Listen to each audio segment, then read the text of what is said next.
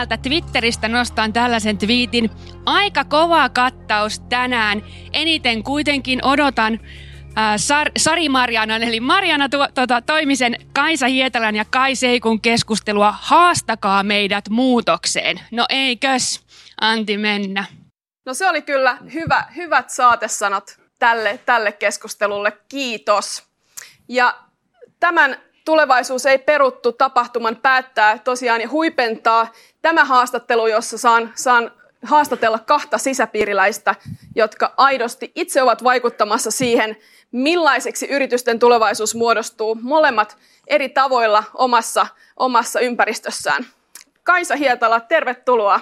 Kiitos. Sä pyysit mut esittelemään sinut transformistina, jonka intohimona on tulevaisuusrelevantin teollisuuden luominen. Ja tätä tehtävää sä toteutat hallitusammattilaisena, sijoittajana ja neuvonantajana.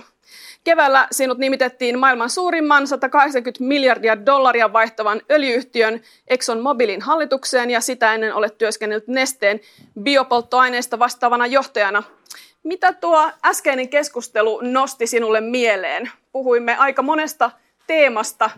Nousiko joku sellainen, joka, joka tällä hetkellä on sulle itsellesi ajankohtainen? Kaikki nuo teemat on tällä hetkellä ajankohtaisia, mutta ehkä mulle tuli sellainen vähän jopa sellainen katkeran suloinen fiilis, että tällainen kriisi tarvittiin, että me Suomessakin nostetaan näitä teemoja esille, että, että todella, todella tärkeitä aiheita.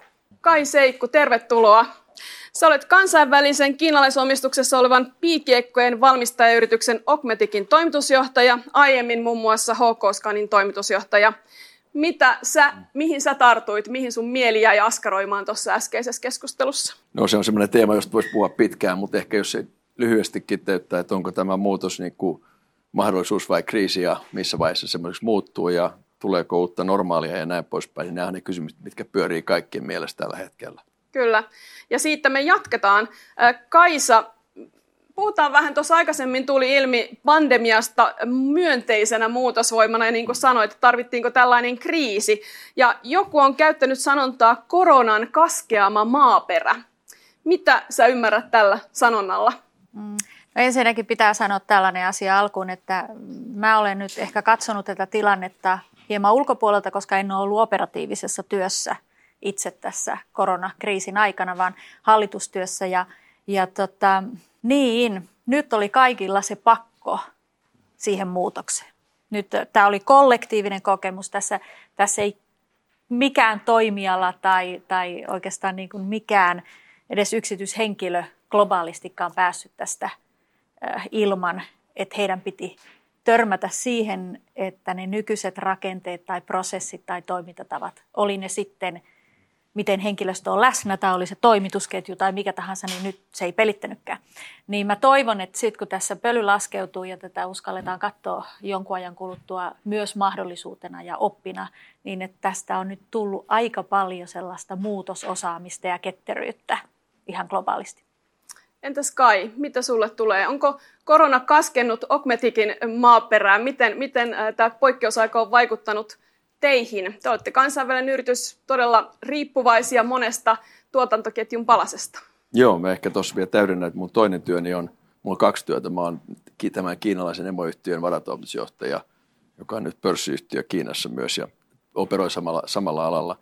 Meillähän tämä on ollut tietysti niin kuin bisnesmielessä, lyhy, niin jos katsoo pienessä mittakaavassa, niin onni onnettomuudessa, eli teknologian – kysyntä on tällä hetkellä äh, suurempaa kuin tarjonta ja me toimitaan tällä niin kuin tarjontapuolella äh, materiaalitoimittajien puolihoideteollisuudelle, eli meillä on tilauskirjat niin täynnä kuin voi olla ja asiakkaat lankoja pitkin äh, kipussamme. Eli tavallaan niin kuin on siinä mielessä hyvin. Tähän on tietysti vain mikronäkökulma, mutta isommassa mielessä niin tietysti kysymys on siitä, että et tota, mä en tiedä, että musta tämä on niin kuin, voiko tästä puhua muutoksena, joka on tilapäinen tai joku tai menossa. Et musta tuntuu, että tämä on vasta niin kuin tämän tämä on niin kuin muutoksen alkua. Et nyt puhutaan digitalisaatiosta, mutta koska mä tuun tästä teollisuuden alasta, niin, niin mä sanoisin näin, että meidän pitäisi katsoa niin kuin ehkä 2030, joka on aika lähellä kuitenkin. Että tota, ää, muutos on niin kuin suorastaan ällistyttävä verrattuna siihen, mitä me tällä hetkellä niin kuin kuvitellaan, että on tämä niin kuin standardi. Ja mulla ei ole kristallipalloa, mä en voi sanoa, mitä tapahtuu 2030, mutta tuo niin kuin digitalisaatio, teknologian murros ja nämä sanotaan keskeiset tekoälyn, Internet of Things, tietysti 5G mahdollisimmat teknologiat ja, ja tota, näin poispäin, niin nämä, nämä todella mullistaa maailmaa ja jatkossakin. No vielä, vielä jatkaisin tästä. Teidän maailma on mullistanut tällainen ilmiö kuin mikrosirupula. Te olette siinä ikään kuin keskellä sitä, sitä tilannetta, jossa monen toimialan tuotanto on, on melkein pysähtynyt tai hetkesti pysähtynyt tällaisen takia. Miltä se näyttää, kuinka kauan se kestää ja mitä siitä seuraa? Joo, hyvä kysymys. Tota, se, se alkoi uh, tarkasti sanottuna Q2 2020 ja se oli niin kuin autoteollisuuden niin kuin kahvajarrutus, jos käyttää heidän terminologiaa, eli täysjarrutus. Ja tota, viime vuonna tehtiin 22-23 miljoonaa autoa vähemmän kuin, tota, kuin piti tehdä, eli tehtiin niin kuin vain 70 miljoonaa ajoneuvoa maailmanlaajuisesti. Tämä vapautti eh, kapasiteettia. Saman aikaan me kaikki mentiin koteihin, me aloittiin kommunika- niin kuin kommunikoimaan, tehtiin kotikonttorit ja kommunikaatio- ja pilviteknologian vaatimaan niin kuin kapasiteetti räjähti käsiin ja ne kaappasivat sen osan, mikä oli autoollisuudella – se on sellaista vanhaa legacy-teollisuutta, mitä autoteollisuus hyödyntää, ja sitäpä ei tulekaan enää lisää. Ja kun autoteollisuus palasi sinne, niin yhtäkkiä se oli viety. Tult, ensin autoteollisuus huusi niin kuin, ö, kovaa ja, ja tota, komponenttien vuoksi, mutta tämä levistää vähän, vähän niin kuin virusmaisesti kaikkialle. Ja tänä päivänä tämmöinen piikkiekvalmistaja kuin mekin, niin mekin kärsitään tästä. Eli me tarvitaan chippejä meidän tuotantolaitteessa ja niitäkään niille tarjolla ja, ja tota, meillä on pidemmät toimitusajat kaikelle. Eli kyllä tämä jatkuu Mä uskon, että 24, 23-24 mennään uusi tasapaino. Hirmuinen määrä investointeja on käynnissä, mutta ratsuväki tulee hitaasti tällä puolella. Se kestää kauan rakentaa uusia tehtaita ja tuotantolinjoja ja hyväksyttää niitä asiakkailla. Nämä on kiinnostavia nämä globaalin talouden ketjut, missä, miss, mitkä voi katketa sitten yhtäkkiä, että kuinka fragiileja ne sitten onkaan. Palataan vielä, vielä yrityksiin, jotka ovat onnistuneet hyödyntämään nyt jo digitalisaatiota ja tätä poikkeusaikaa. McKinseyn mukaan pandemia on kiihdyttänyt moninkertaisesti digitalisaatiota ja tietysti se, mitä luetaan Netflixistä ja, ja verkkokaupasta ja muista on näitä ilmeisimpiä, mutta Kaisa, minkälaisiin menestyjiin tai onnistujiin sä olet kiinnittänyt huomiota tässä poikkeusaikana? Siellä on ollut siellä, mainitsit sen verkkokaupan, niin esimerkiksi sen vanavedessä paljon mielenkiintoisia asioita, jotka on sitten kiinnittänyt huomioon sen takia, että niihin on liittynyt muitakin isoja ajureita. Ja yksi, mitä on seurannut, on se, että kuinka muovipakkaus, joka on yleistä verkkokaupan toiminnassa, on alettu siirtää paperi- ja pahvipakkauksiksi. Huikea kasvu sillä saralla esimerkiksi. Kiinnostavaa. Ähm, sitten on tietysti ilmastonmuutos liittyen juurikin tuohon, tuohon esimerkkiin, joka, joka nyt sitten varsin rajusti on tullut yritysten silmille tämän pandemian aikaan oikeastaan samaan aikaan sekä niin kuin rajojen säilmiöiden myötä, mutta myös esimerkiksi pari viikkoa sitten ilmestyneen IPCCn ilmastoraportin myötä. Ja siinähän aika suoraan todettiin, että mahdollisuus pysäyttää maapallon keskilämpötilan nousu siihen 1,5 vaatii jo erittäin radikaaleja toimia. Ja taisi olla niin, että noin puolet niistä tutkijoista olivat sitä mieltä, että se ei ehkä onnistukaan enää. Ja kysymys teille molemmille, aika laaja ja tärkeä kysymys ihmiskunnan kannalta. Kun yritysten täytyy kuitenkin tehdä voittoa ja kasvaa pysyäkseen elossa, niin millaiset yritykset on niitä, jotka onnistuvat tekemään vastuullista, kannattavaa ja kasvavaa liiketoimintaa tulevaisuudessa? Mitä, mitä se edellyttää?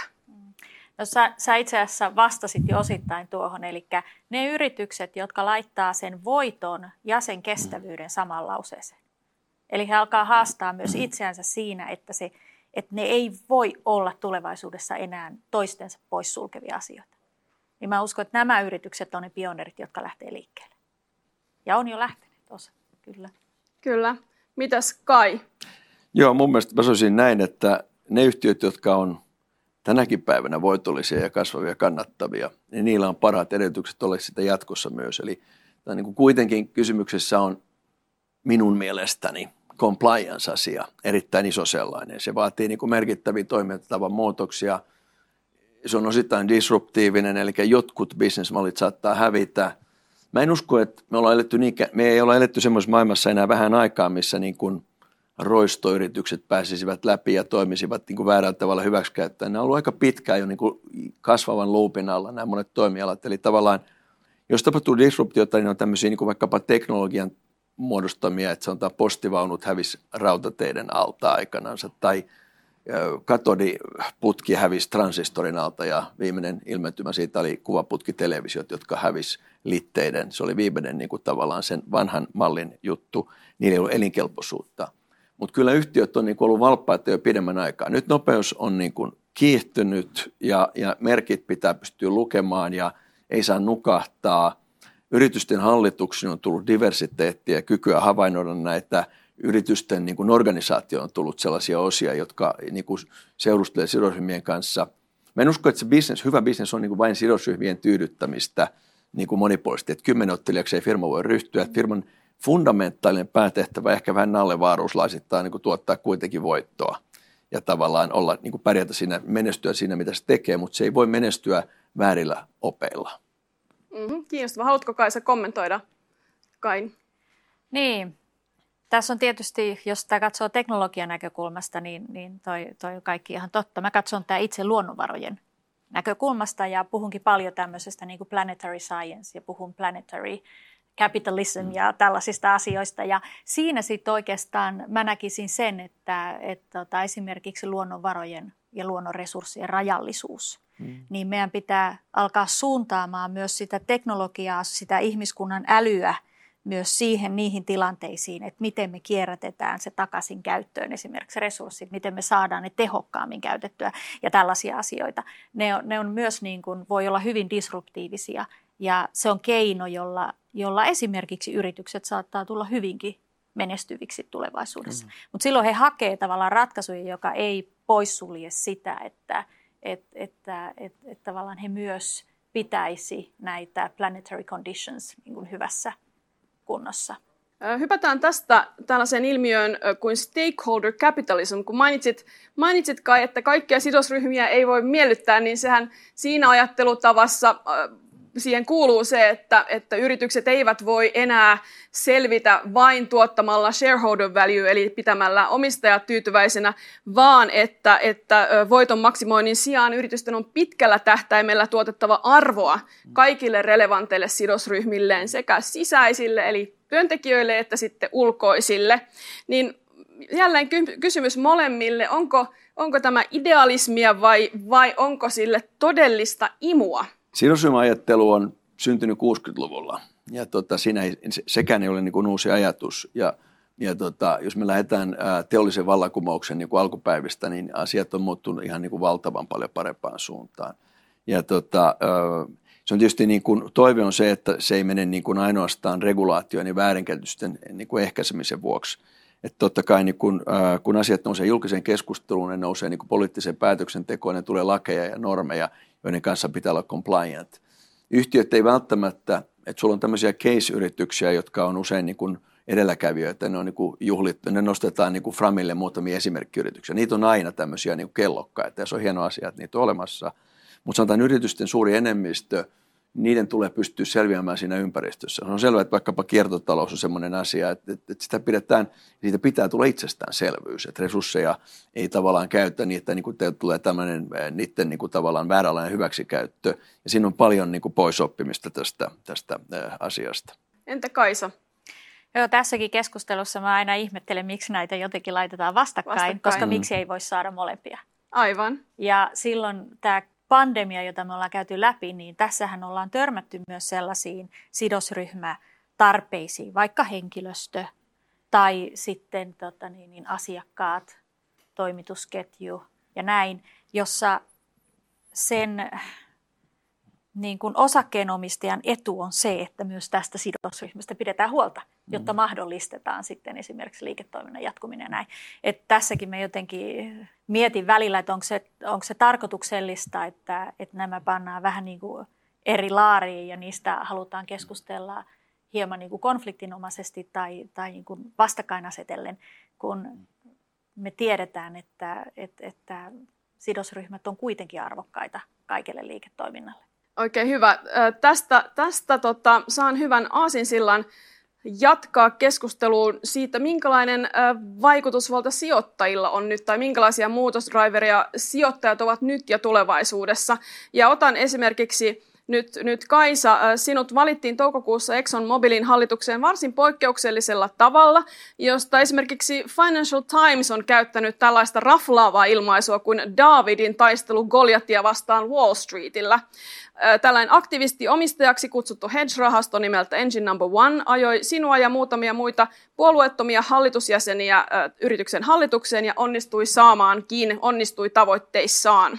Ja ilmeisesti toimitusjohtaja vastusti tätä, tätä tota, tällaista liikettä tai tällaista vaikuttamiskampanjaa viimeiseen asti. Ja kiinnostavaa on myös se, että Engine Number One on Exxonin kokoon nähden hyvin pieni rahasto, eli parisataa miljoonaa dollaria käsittääkseni. Luin, että nyt he keräävät, keräävät lisää, lisää ö, sijoittajarahaa. Ja se onnistui ajamaan ison muutoksen mahdollisimman giganttisen suureen yritykseen. Eli näetkö, että tällainen yleistyy, että sijoitteista tulee yhä merkittävämpi muutosdriveri yritysten transformaatiolle, muutokselle?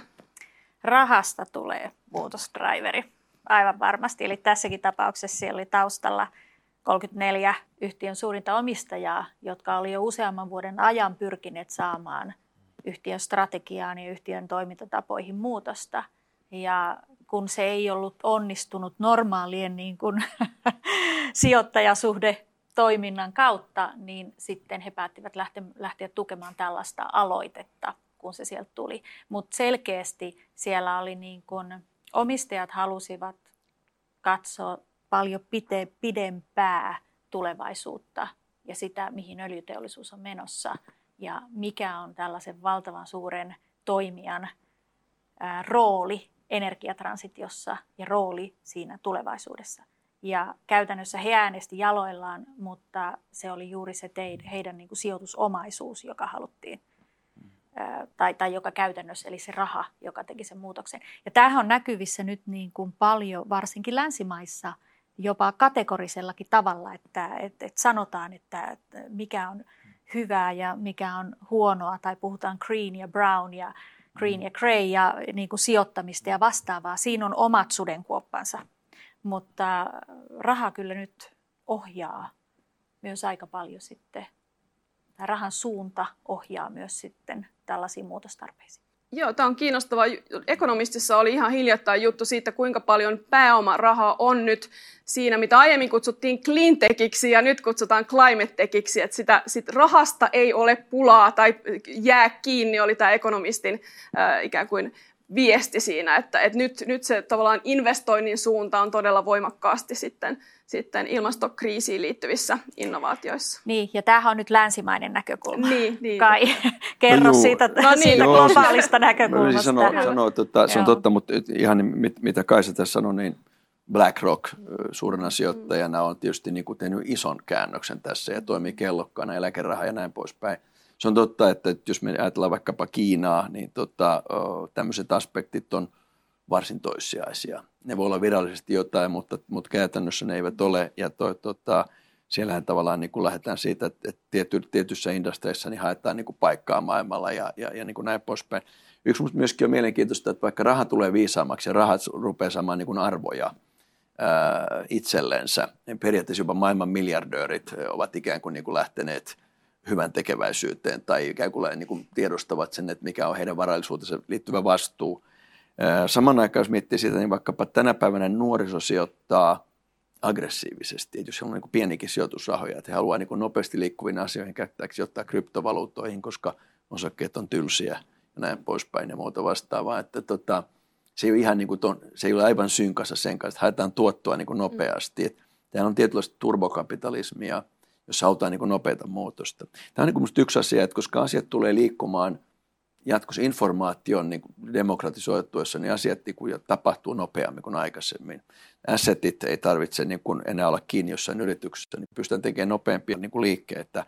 Eli että miten tämä raha pysyy ja niin kuin rahan valistuminen pysyy mukana ää, tässä tota, niin kuin kiihtyvän kuitenkin kapitalismin tai talouden ää, niin kuin vauhdissa. Ne on osittain vastakkaiset voimat. Mm. Mä on, niin kuin, mä, mun lasi on enemmän niin kuin puoliksi täynnä. Mä niin kuin näen, että asiat kehittyy positiiviseen suuntaan, mutta näitä lieveilmiöitä, lieveilmiöitä tulee ja globalisaatio niin kuin tuo toisenlaisia ajatusvirtoja sinne. Et loppujen lopuksi kilpailu on kuitenkin kovaa tiettyjen talousblokkien välillä ja, ja, ja, ja, ja tota, se aiheuttaa tämmöisiä ristiriitoja. Oikein hyvä. Nyt meillä aika valitettavasti alkaa loppua. Olisi, olisi mahtavaa jatkaa. Enkä kyllä voi olla kysymättä sinulta Kaisa, että miltä, millä mielin nyt aloitat työtäsi tässä hallituksessa? Mit, mitä tunnelmia ja mitä ajatuksia sulla on siinä? Tällainen harvinaislaatuinen tilanne kuitenkin suomalaiskaavassa. Siis äh, se on valtavan mielenkiintoista. Ja henkilökohtaisesti se, että saa olla hallituksessa sillä toimialalla, jonka itse tuntee, niin, niin on, on tietysti äm, antaa paljon niin kuin pohjaa sille työlle ja näin. Toisaalta juuri tämä asioiden nopea liikkuminen ja tämä kärsimättömyys, joka meillä on ja äm, tieto ja ymmärrys siitä, miten esimerkiksi ilmastoasiat esiintyy ja sitten se tuska, että kun yksi öljy, öljyporauskaivo porataan, niin se saattaa olla siellä 55 vuotta tuottamassa. Niin näiden yhdistäminen, niin, niin mm. tota, sanottaisiko näin, että ei ole tylsää päivää. Mm. Kyllä, se varmaan yhdistää teitä molempia. Viimeiset sanat pyytäisin yleisöllemme teiltä. Miten haluaisitte rohkaista yrityksiä muutoksen tielle, joka vetäisi yhteen nyt tämän mm. meidän kaksituntisen afterwork-tapahtuman? Millä sanoilla saattaisi. Joo, siis, siis eihän se helppoa ole, mutta tavallaan tällainen jatkuva uudistuminen ja uusiutuminen, niin meillä ihmissä kuitenkin on sisäänrakennettuna uteliaisuutta paljon, niin, niin sille pitäisi antaa tilaa. Äm, ja lähteä sille tielle ennen kuin on pakko.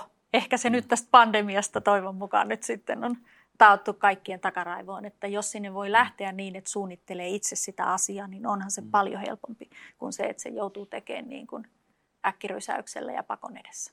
No se pitää olla ennakkoluuloton ja peloton ja sitten muistaa, että kuitenkin bisneksessä on kysymys perusasioista.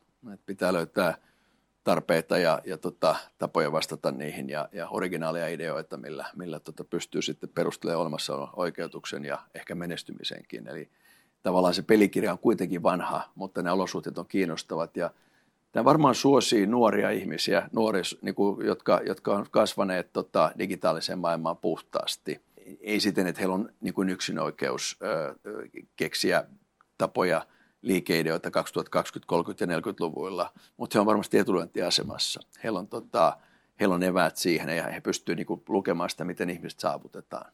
Kaisa Hietala ja Kaisa Ikko, suuret kiitokset tästä haastattelusta. Kiitos. Kiitos.